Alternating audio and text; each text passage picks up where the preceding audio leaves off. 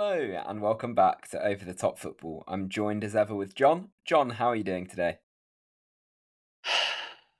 I'm okay. This is a, a day delayed because I just haven't been able to speak to anyone since Friday's news about Jurgen Klopp resigning at the end of the season. And I still don't know if I am now, so you'll probably have to do the bulk of the talking in this episode. Um, still very sad. Sad is probably the right word of how I'm feeling right now. What about yourself? Don't don't be uh, sad because it's over. Be happy because it happened.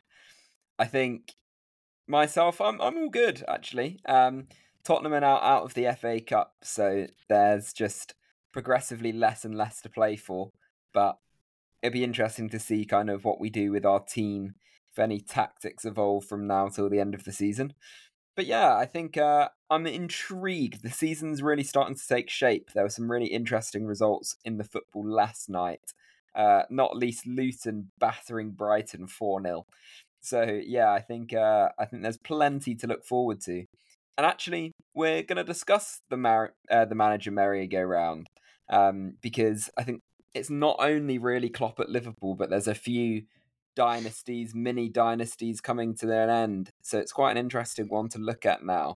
Um, you have teed up Liverpool there, John, but at the risk of being a Liverpool-focused podcast, I actually thought we'd start with Barcelona, uh, where Xavi has just said that he's leaving at the end of the season. So in today's app, we're going to go over, yeah, the situations and who potentially could replace them on the manager merry-go-round. Yeah, yeah. I mean, there's, like you said, there's a number of announcements already taking place. Uh, there's some publicity or some speculation around other managers uh, that we can get into as well. And there's also just some very, very trigger-happy uh, board members and, and boards that regularly change their management, um, as well as obviously new boards coming into place with the likes of United. So, yeah, I mean, if we start with Barcelona, Xavi this season has obviously dropped off. Last season won the La Liga. I don't know if it's, he, he sort of said that it's the toughest job in the world, and Pep Guardiola has come out over the last few days and said he completely understands. It drains you emotionally, physically. Um, but, I mean, it as a club, it is just in a complete mess still at the minute. If we go back to, you know, the financial issues that they have, and they've sold a load of their image rights and stadium rights. And I think Barcelona over the next ten years, if the Super League doesn't happen, could be in a sufficient amount of trouble. So, you know, do big name managers take their opportunity to manage Barcelona now as it is? Or do they risk that the opportunity might come around again over the next decade? I mean, what do you think initially? For my managers? Yeah. Yeah, so I've actually got a little list here. Um, so my initial thoughts are... Um, Arteta or Nagelsmann.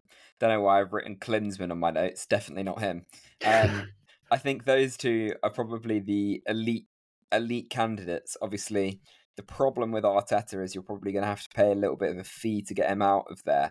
And mm. Nagelsmann doesn't necessarily fit, or he has no affiliation with the club, which I think is quite an important thing for Barcelona.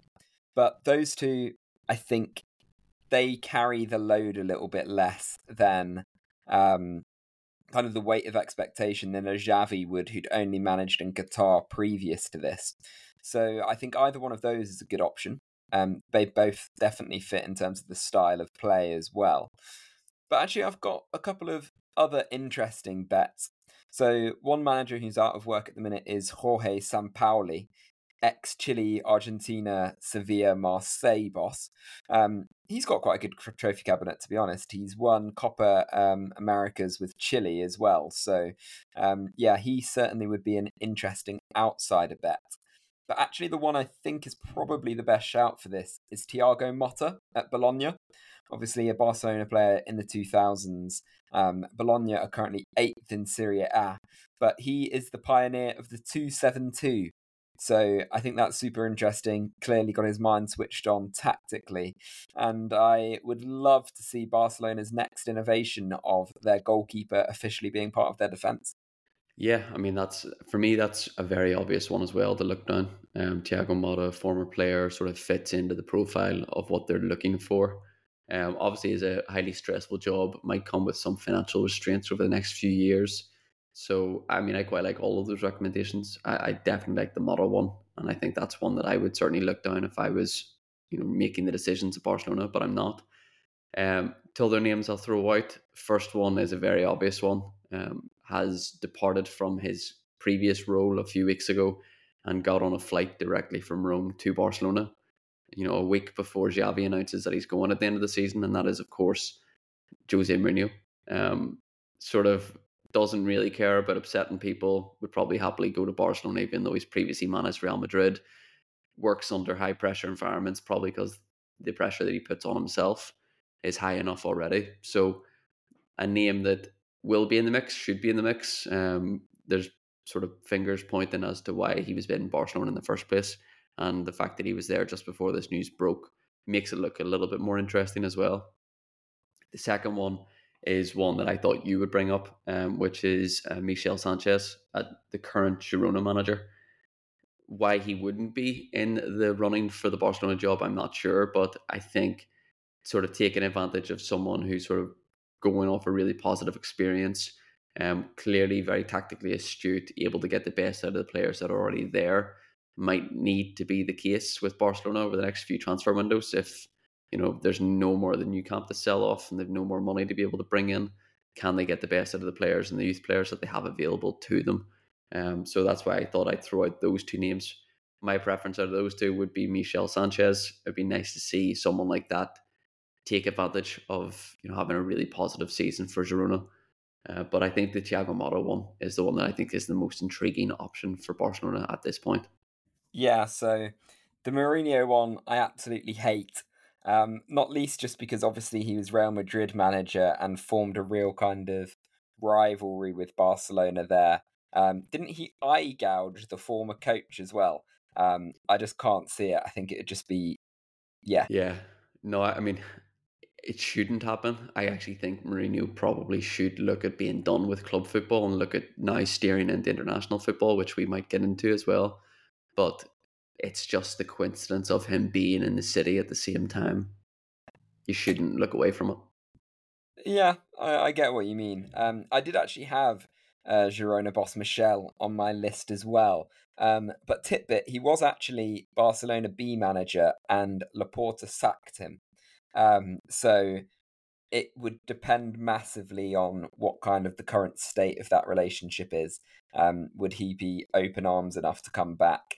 Um, because, yeah, obviously going back to a board who sacked you wouldn't necessarily be my first destination if I was coming off a rip-roaring success. So I think that's probably a narrative that, yeah, would be would be interesting, but fair play to him. He's smashing it. They're eleven points ahead of Barcelona, I believe, at the time of recording in the league. So, um, yeah, if you want someone who looks like they're a clear improvement of quality, he would be your man. Do you want to look at a next thing then? Um, so you mentioned Thiago Motta. I think he's probably my, my number one pick there as well. Um, I'm guessing you haven't gone on the Mary, manager merry-go-round and given me a uh, option for Bologna. Um, but do you want to pick one of the other clubs or teams that you've picked, please? Yeah, I mean, I have not uh, done a lot of research, um, but I will immediately go into Newcastle. For me, as, as a manager, Eddie Howe as a manager, sorry, should potentially be worried. Um, I think we've spoken about it before. As a club, Newcastle weren't ready for the heights that they needed to to hit this year.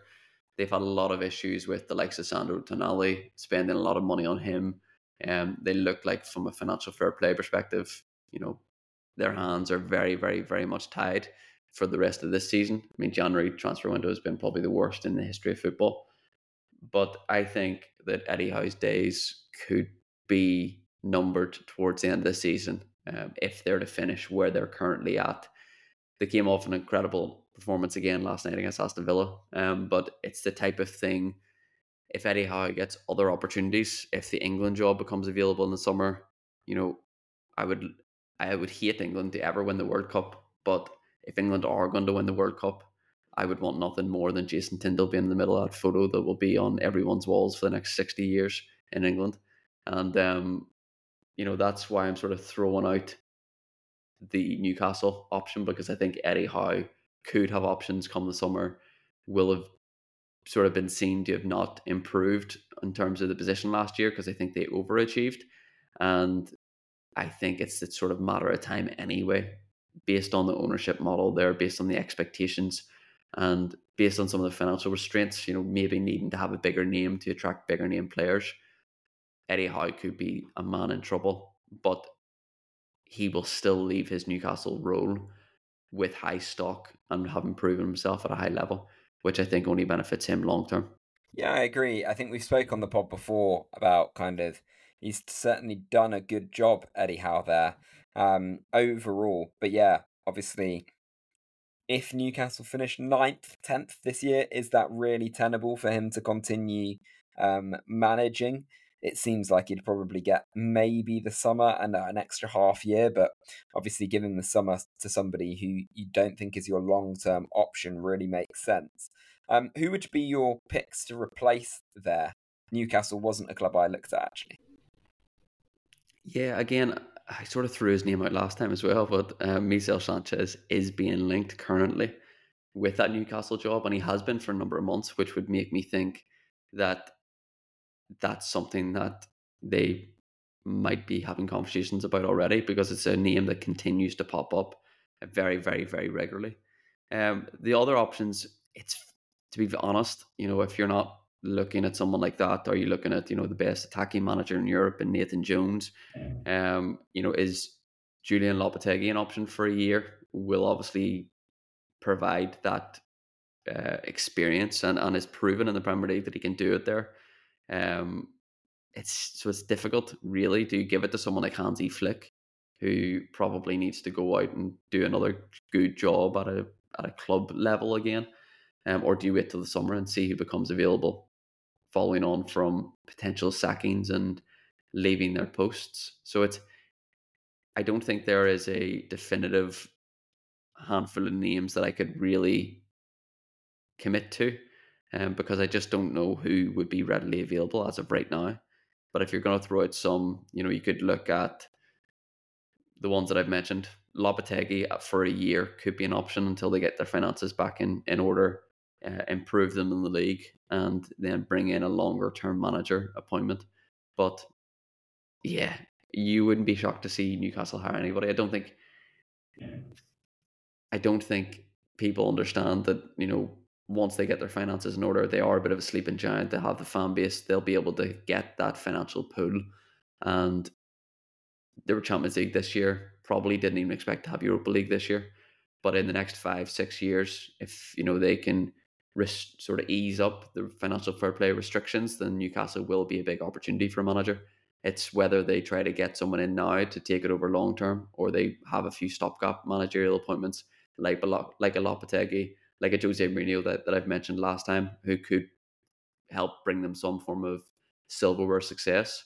Um, I'm not sure, but I think experience short-term could be the next option. Nice. Yeah, I was wondering when you'd bring up Mourinho for that role again. Yeah, hard to know what Newcastle want and need, really. I think, obviously, they've got to wait till the summer to be able to have a bit more financial flexibility. And they've kind of had all kinds of names in their squad linked with moves out. I kind of feel like a lot of those financial burdens get solved with one big exit. For example, if Bruno Guimaraes exited for eighty, eighty-five. So yeah, there's definitely some um, some leeway there. And I'm annoyed you said Lopetegui, because I have him as an option. Um, actually for Roma, who I'll discuss next. Um Because obviously they have now fired Mourinho. They were down in ninth at the time of firing. I think they have now climbed to sixth in the league. Um, they've brought in De Rossi. That is fine till the end of the season, but he's had one previous manager job in um, the Italian, either second or third division, and I'm pretty sure he took that team down. So he's hardly a really good, experienced option. Um, Lopetegui was on my list here. Um, I think super interesting. Roma have the third highest wage bill in Serie A. So whilst they've not spent much in terms of transfers, they definitely still have some pull in terms of their overall transfer budget. And you'll love this one, actually, but Thomas Frank. I think he's an excellent option to go take over at Roma. Yeah, I mean, I I think Thomas Frank should look to make a move over the next eighteen months, um, regardless of where that might be. I mean, he I think he'd be a great option for Newcastle, actually, if, if you want to throw his name out to my previous option. Um, but it's whether you'll see opportunities for him at the likes of at Chelsea or United or whatever it might be, or whether he would need to go to one of the European leagues. And I think Roma, Roma is Roma. Roma is an iconic city, obviously an iconic club, um, and it would be a massive job. And I think it would be a significant step up for someone like Thomas Frank right now. Yeah, I think it is. So I can see why he would want to do it, but it's also in many ways not. Obviously, Brentford were linked with a thirty million pounds move for Nusa this week, so in terms of your spending, you probably actually don't necessarily have more money to spend at Roma, but it's more the European football who will obviously get the chance to compete in the Europa League. Roma should be there and thereabouts in terms of Champions Leagues as well. Um, so I think in that regard, obviously top six clubs in the United Kingdom, they kind of, they don't love taking a gamble on other managers in the league and giving them their first kind of taste of the step above. So Roma would potentially give Frank a good landing spot, two, three years, go and try and win something for Roma again. Um, because, yeah, I think that could be re- just an all-round really good option.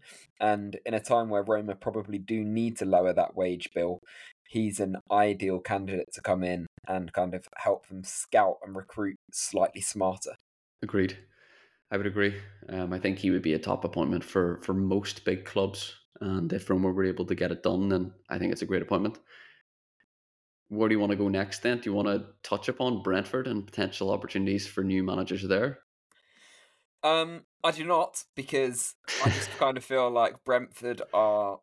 They're such an interesting club in that um, I just think it's like Brighton. You don't teach them to suck eggs. I just think Brentford will have a thirty manager shortlist and they'll know exactly who is coming in to kind of replace Thomas Frank. It's worth saying Frank has signed a four-year contract as well, so I don't necessarily think the Brentford one is particularly urgent. Um, but I thought, because it's probably linked to my fourth one as well, now's a good time to probably discuss Liverpool and what is likely the outstanding option here. Yeah. Okay. I mean, the outstanding option would be the Klopp changes his mind and he signs a new ten-year contract. Um, but yeah, it, it is a completely new, it's a it's a rebuild required at Liverpool as of this summer.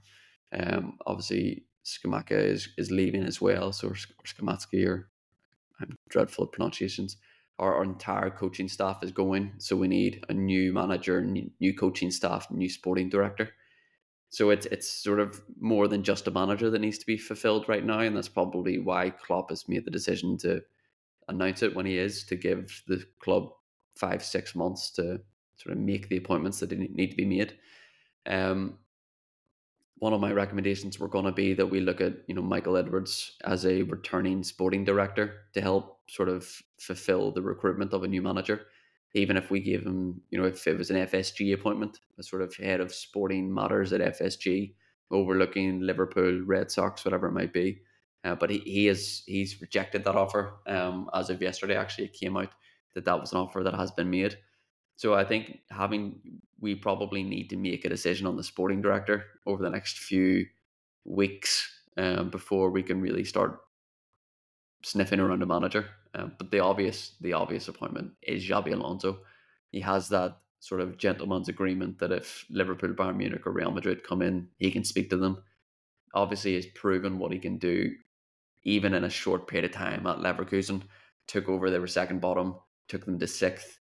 They're now top of the league this season, unbeaten. Um, and probably, you know, still brings about that gegenpress uh, for sort of tactical side of the game that's highly linked to what Jurgen does today, but with more of a sort of Pep style further up the pitch before that gegenpress. Um, so probably complementary to the players that we already have there to the type of system that we've been implementing over the last decade under Jurgen Klopp. But I'm still not overly ready to talk about the next manager and who it might be, but I think all arrows would point towards Xabi Alonso in a market where there isn't a lot of really top-class managers available, to be very candid. I know some people are talking about De Zerbi. I think we'd need to change too much as a club to implement the De Zerbi style. I think they would be better fitted to Arsenal or City, for example.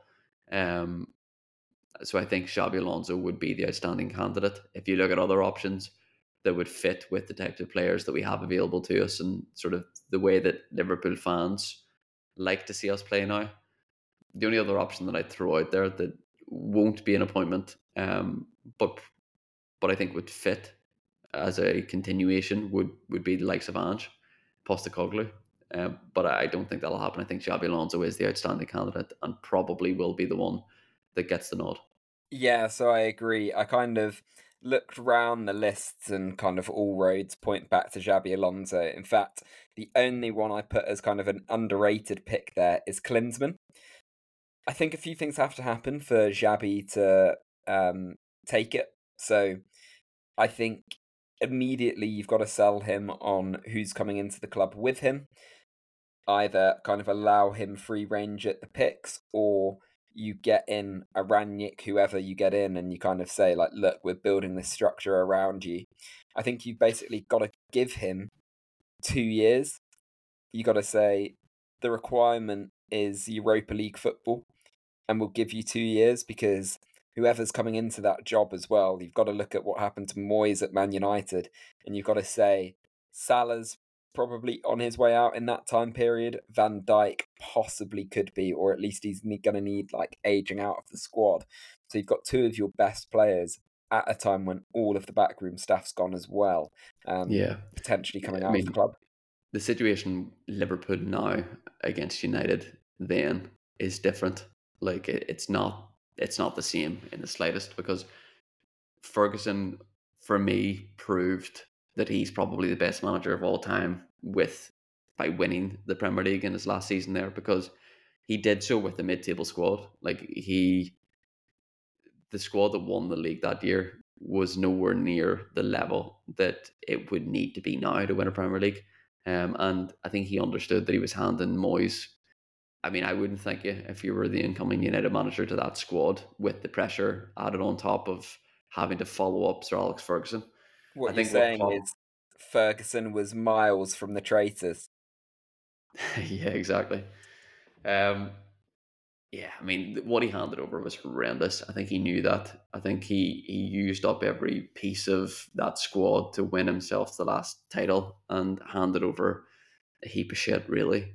Um, whereas if you look at the team that Klopp is handing over, regardless if, if Klopp was there or not, you know, Salah would be out the door over the next eighteen months.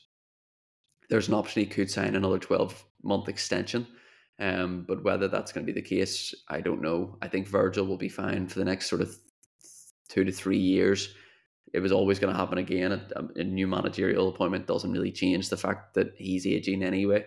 Um, and we have the likes of Kanate already there. We have the likes of Gerald Kwanzaa coming through.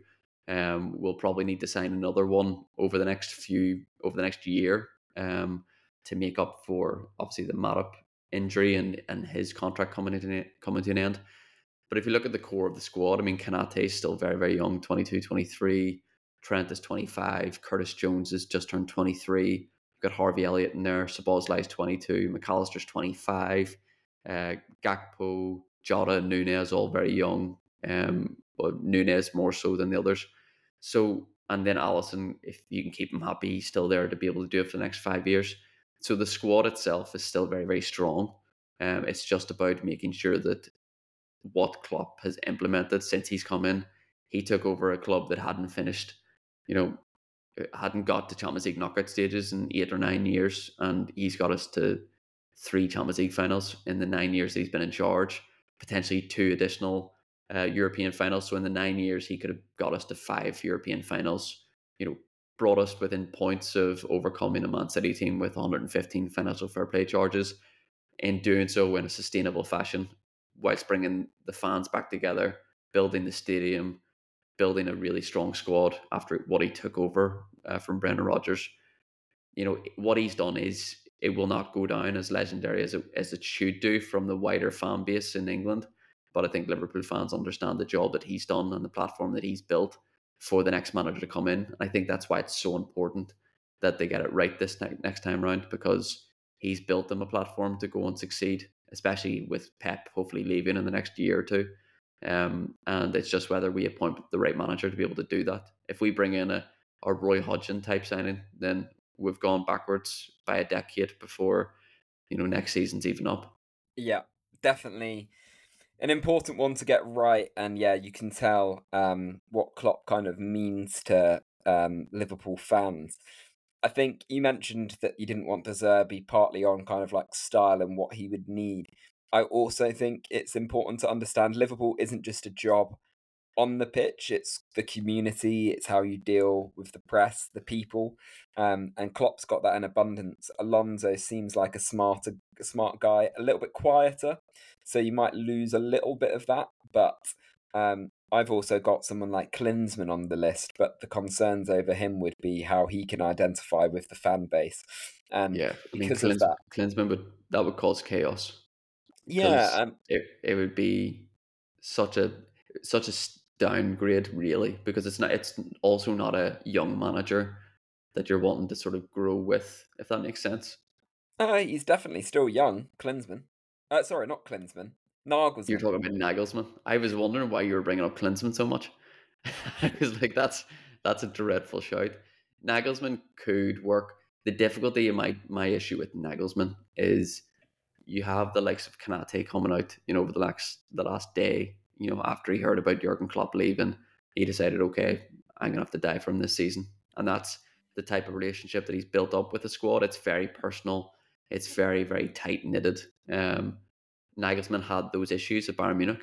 You know, he had the sort of stretch away from the players that it wasn't overly likable, and that's why I would prefer to have someone who knows the club, has got positive reviews in terms of personality and him as a person, and has continued to touch upon his love for the club even during his playing days. You know, sort of alluded to the fact that he wished he maybe had stayed at Liverpool for a bit longer to succeed and provide the Premier League to them uh, before going to Real Madrid, but that was never going to be an option under the likes of Roy Hodgson anyway. But I think Xabi Alonso ticks nearly every box that you'd be looking for a Jurgen Klopp replacement. Um, it's just a bit still too soon to even think about trying to replace Jurgen Klopp as a manager and as as a person around the club. Fair, yeah. I think uh, fairy tale stuff. If Xabi Alonso can break that Bayern dominance, win the league there, and then kind of the world's his oyster at where he looks to go next. So another club I looked at was Leverkusen. Um, obviously that is Xabi Alonso's current club. Uh, do you have any options there? Um, not really, because I was, I was sort of thinking about Leverkusen, and it sort of makes you think someone like Hansi Flick. Again, I'm sorry, I'm sorry to sort of continue to push the same names out, but someone like Hansi Flick would be a great option in terms of, again, trying to rebuild his managerial career following on from the the dreadful time as the Germany manager. Um, and I think then it does also, you do need to take into account other managerial departures that need to be taking place this summer, but there's multiple that you could look at. The likes of a Hansi Flick would be a great appointment for Leverkusen. Um, but could come under a bit of pressure, because I think if Alonso and Leverkusen were able to go and get that job done, get that over the line and, and win the title, then it would be a really interesting one as to what would happen with Thomas Tuchel. I don't think he'd take over Leverkusen, but I think Leverkusen's hunt for a manager would become a little bit more difficult if Bayern Munich were looking for one at the same time. But it's whether you go for someone like Hansi Flick or whether you go down the, you know, Ruud van Nistelrooy route, who had previous success at P S V Eindhoven as well. Um, multiple options that you could look at, but I think more options will become available the closer that requirement gets. Yeah, for sure. Um, it's an interesting point about Bayern. I think Tuchel has really not been good there, to be honest with you. Keeps doing odd things as well, like the Dyer signing, for instance, is uninspired, to say the least. So, yeah, it's it's confusing kind of how he wants to play, and the defence hasn't looked particularly good at Bayern for a while now. Um, a couple of names I want to throw out specifically for Leverkusen. Lucien Favre um, did good jobs at Dortmund and Mönchengladbach. Um, yeah, he could definitely provide a bit of a ship steadier before you looked for your next wunderkind. Um, Nagelsmann, again, just a good option here. He's done a lot of the other big clubs. Um, provided Leverkusen could afford his wages, he would be an interesting pick. I also had Ruud van Nistelrooy, still out of work, but a double winner in his first full season in management. And then the other interesting one here is Oliver Glasner. So he's been out of work since he decided to step down on his own accord, actually, with Frankfurt. But he won them the Europa League. Um, so yeah, he's certainly highly thought of. Um, he's still in his forties, so he could be an interesting pick. He's not been out of work too long either. I, I believe it's only a year or so. So yeah, he could be an interesting one, hopefully renewed and excited about the Leverkusen project. Yeah, all good shirts, all good shirts. Um, obviously, as things come become closer and more managers will become available, as we've sort of talked upon as well, based on the upcoming Euros, it's always the case that international managers go into these tournaments and then become available closely after, either based on mutual consent or getting sacked.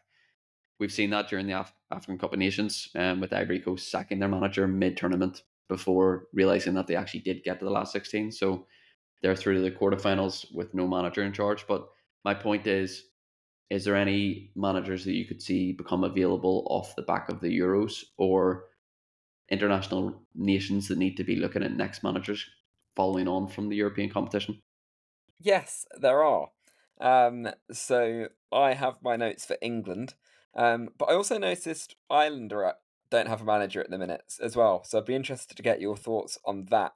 Obviously, that won't be Euros dependent. Um, but England, obviously, Southgate, love him or loathe him, um, of which we have our different opinions on. I think it probably makes sense that he retires no matter what he does at the end of this cycle. He'd have had the job for seemingly forever now, certainly his fair share of tournaments. You hope that he can go out on a high. Probably it screams semi-final exit, unfortunately, at which point you're kind of looking at how do we get fresh impetus into the squad? We've been able to do it with some of the players. Obviously, Bellingham's come to the fore of late. Um, But now can we look at doing it with the manager?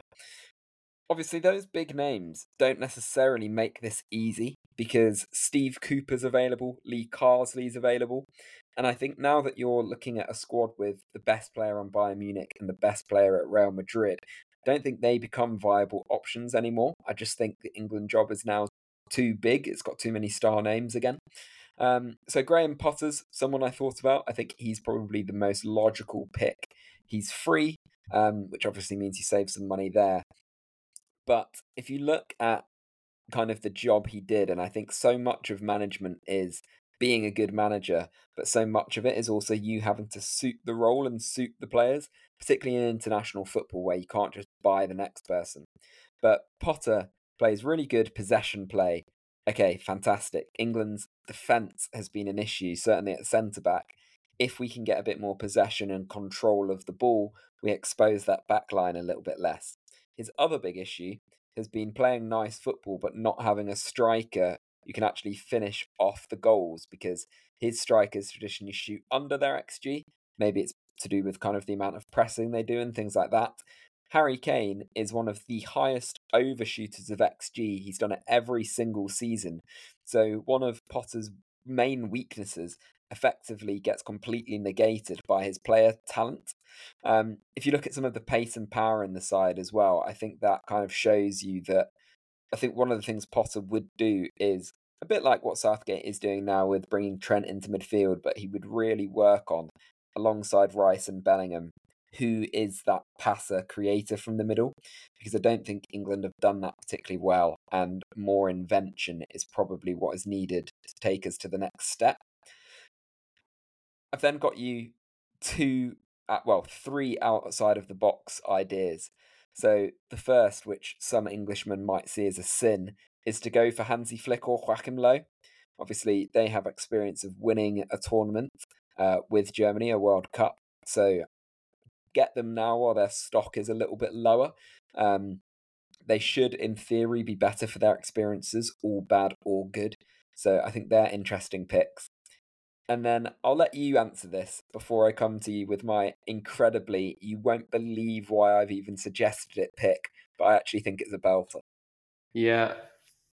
I mean, I'm surprised you haven't thrown a Klinsmann. That might be your next option. Um, but yeah, for me, for the England manager, two names that sort of for different reasons and different approaches uh, would be Eddie Howe, number one, probably would be first option um, in terms of, you know, I think Steve Cooper's name should be in there based on what he's done at Andre's level for England, um, as well as I think he had a really tough job in Nottingham Forest, and I think he did pretty well for an extended period. But the fact that it ended in a sacking, for me, rules that out. I don't think England should be looking at a calibre of a manager that sort of gets sacked during a relegation battle. Um, that's what he did with the current one, and I think he could have done better.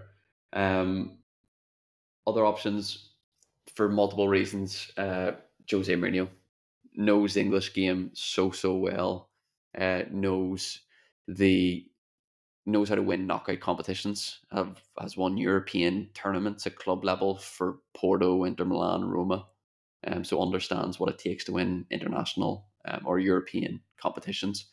Uh, and I think would you know he's, I think his first preference would be to live in London, regardless. Anyway, um, would be able to manage the high expectations, would understand how to manage the English press, and would be able to hopefully get the best out of players on a shorter term basis rather than having to work with them on a day to day basis. So there's two multiple, there's two options really. If you go down a short term experience option, I think you, I think Jose Mourinho should be looked at. You know, I think what have been proven by England fans in the last few tournaments as well is they don't really care if they win playing defensively. Um, you know, as long as they win, and that's the important bit when it comes to international tournaments anyway. No one really remembers the style of play and, and how they got there in the end. Um, you know, that's been proven with Gareth Southgate playing five at the back and two defensive midfielders. But Jose, you know, taking up that mantle to grind out results somehow would be sufficient. I think if you had the likes of Jose Mourinho managing that final against Italy, he probably would have won, which is my thing. I think he would be able to get you over the line in those big games. Um, but if you're looking longer term, then I would look at Eddie Howe, as I think he has the the most potential and has proven himself at the highest level for an English manager. But I'm one of these believers that I don't think that the manager needs to be the nationality of the country in order to do the job. Yeah, I totally agree. I do think they have to speak the language, just because I think it's such a iconic position in your country. Um, but obviously Jose can do that with aplomb, even though I don't necessarily think he's the right fit. Do you want to take a stab at who my wildcard suggestion is? Um, if I was going to go all out, I would say... I wouldn't be shocked if it was Carlo Ancelotti, for all the reasons I've just thrown out about Jose. Um, understands English press, the English style of the game. Wouldn't be shocked if it was Carlo Ancelotti. Um, and then, you know, you're going to talk about potentially Man City's financial fair play issues, and, you know, Pep Guardiola might want him to go to England because he would probably never manage Spain because he's Catalonian and not Spanish. So there are two options that I would throw out there that could be your shock um, selections. Oh, how big a job you think the England manager job is? No. Um, I have gone for Andre Villas-Boas. He's out of work. He's still only forty-six. For a reason. No, history is nowhere near as kind as it should have been to Andre Villas-Boas. So at Spurs, he averaged one point nine one points per game. Um, that is pretty good, obviously getting very close to that two-point mark. Porto, outrageous, two point six two points per game. And then two of his most recent jobs in Zenit and Shanghai Shenhua. Again, he's averaging over two points per game in both of those, two point oh eight and two point oh four respectively. So you've got an incredibly well-travelled manager here.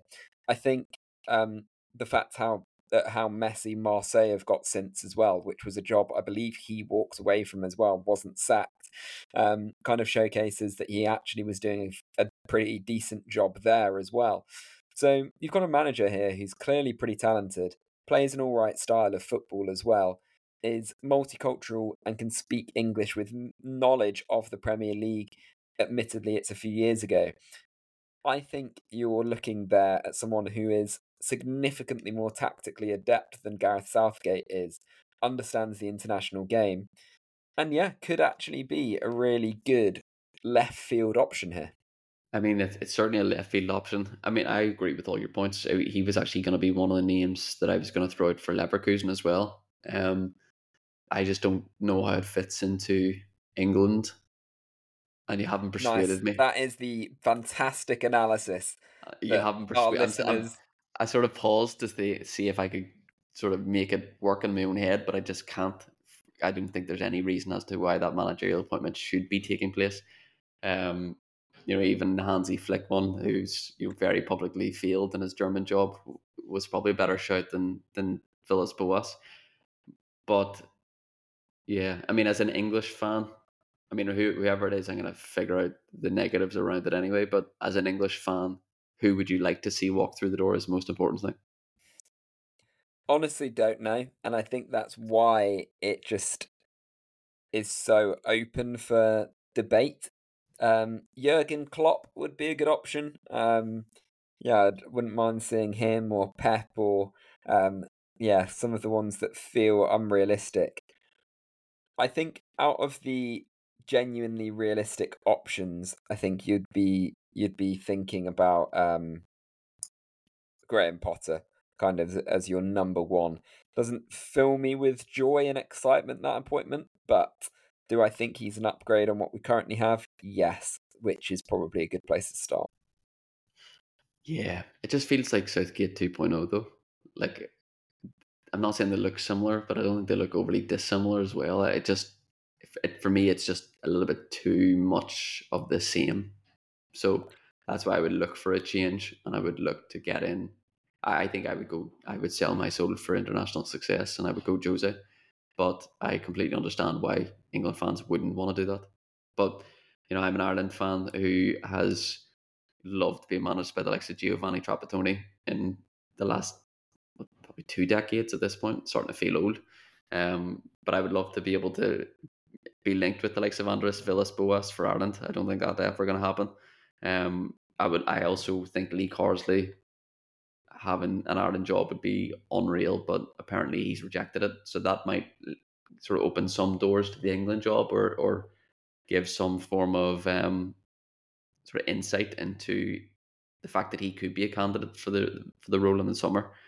Um, but yeah, the Ireland job would be a tricky one to fill once, you know, the other managers become available or leave. I don't think we should be in any rush to make that appointment because more managers will become available. But the ones that probably should be on the, the radar, the likes of a Roy Keane, you know, Chris Hughton potentially having left his post at Ghana following the African Cup of Nations, and obviously has previous with Republic of Ireland.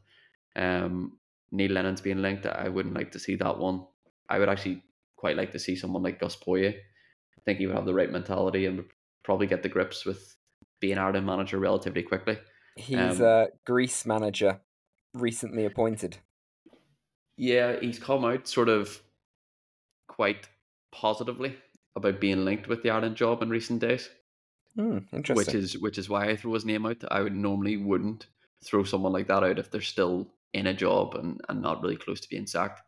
Um, but he said he was honoured and it would be a privilege to manage Ireland someday. So that's why I throw his name out. It could be an interesting one to, to look at in the future. Yeah, I like that. Interesting. I won't give you my Ireland candidates because I have absolutely no idea. I did think about Roy Keane as well, but yeah, you don't know if uh, some of that bad blood's been settled yet. Um, you'd think it would have been, but Roy Keane is the type to hold one for a few decades. On your mentioning of feeling old, I don't think I've ever felt older than this week when, do you remember Shakira's Whenever, Wherever? Yeah. That has now been put into a dance remix. Um, it feels not that long ago, ten years maybe since that song came out, and now they're already finding a way to target it at the younger generation um, because they can't possibly see slightly older music for themselves and need it to be put with a dance tune. So I heard that and I was like, oh my, oh golly, I have really hit the third decade hard, is what I thought about that. Yeah, we should probably end the podcast on oh golly, and another reference to another hidden female artist of yours um, that you like. I think we've had Shakira, we've had Leona Lewis, we've had a handful of others, but uh, we're building up a good understanding of your, your music collection on your, your Spotify account. one hundred percent. Well, um, it's safe to say my other wildcard pick for the England manager position is Beyonce, so what a way to end the pod there. Um, actually, you know, one name for England that I will throw out before we leave is actually Sabrina Wiegmann, um, an English manager who's actually got success and could be rewarded for that. Um, just as we're talking about managerial appointments, I think Serena Wiegmann's hat should very firmly be in the ring for the England job as well, and one that we overlooked. So apologies for that. Um, I really, really rate that. Um, yeah, it's just it's interesting if it's one of those where you'll get some corner of the internet then complain, be like, she's already England manager. Why do we think the men's is better? Um, equality. So yeah, it might be one of those ones which seems like a step forward, but you can never please everyone all the time, can you? Yeah, that's true. That's true. But um, yeah, Good, I think, would be as well equipped and, you know, best as well positioned as anybody to go and do that job. Um, and clearly understands the English game and the English way of living, and, and is another example as to why the next manager for England does not need to be English. But definitely, let's wrap it up there. That's been enjoyable. Um, well, no, it hasn't been enjoyable. I've hated talking about Jurgen Klopp leaving Liverpool, but the rest of them are interesting. For sure. Um, we we've been over the top football, and we'll catch you next time. Cheers, John. Bye.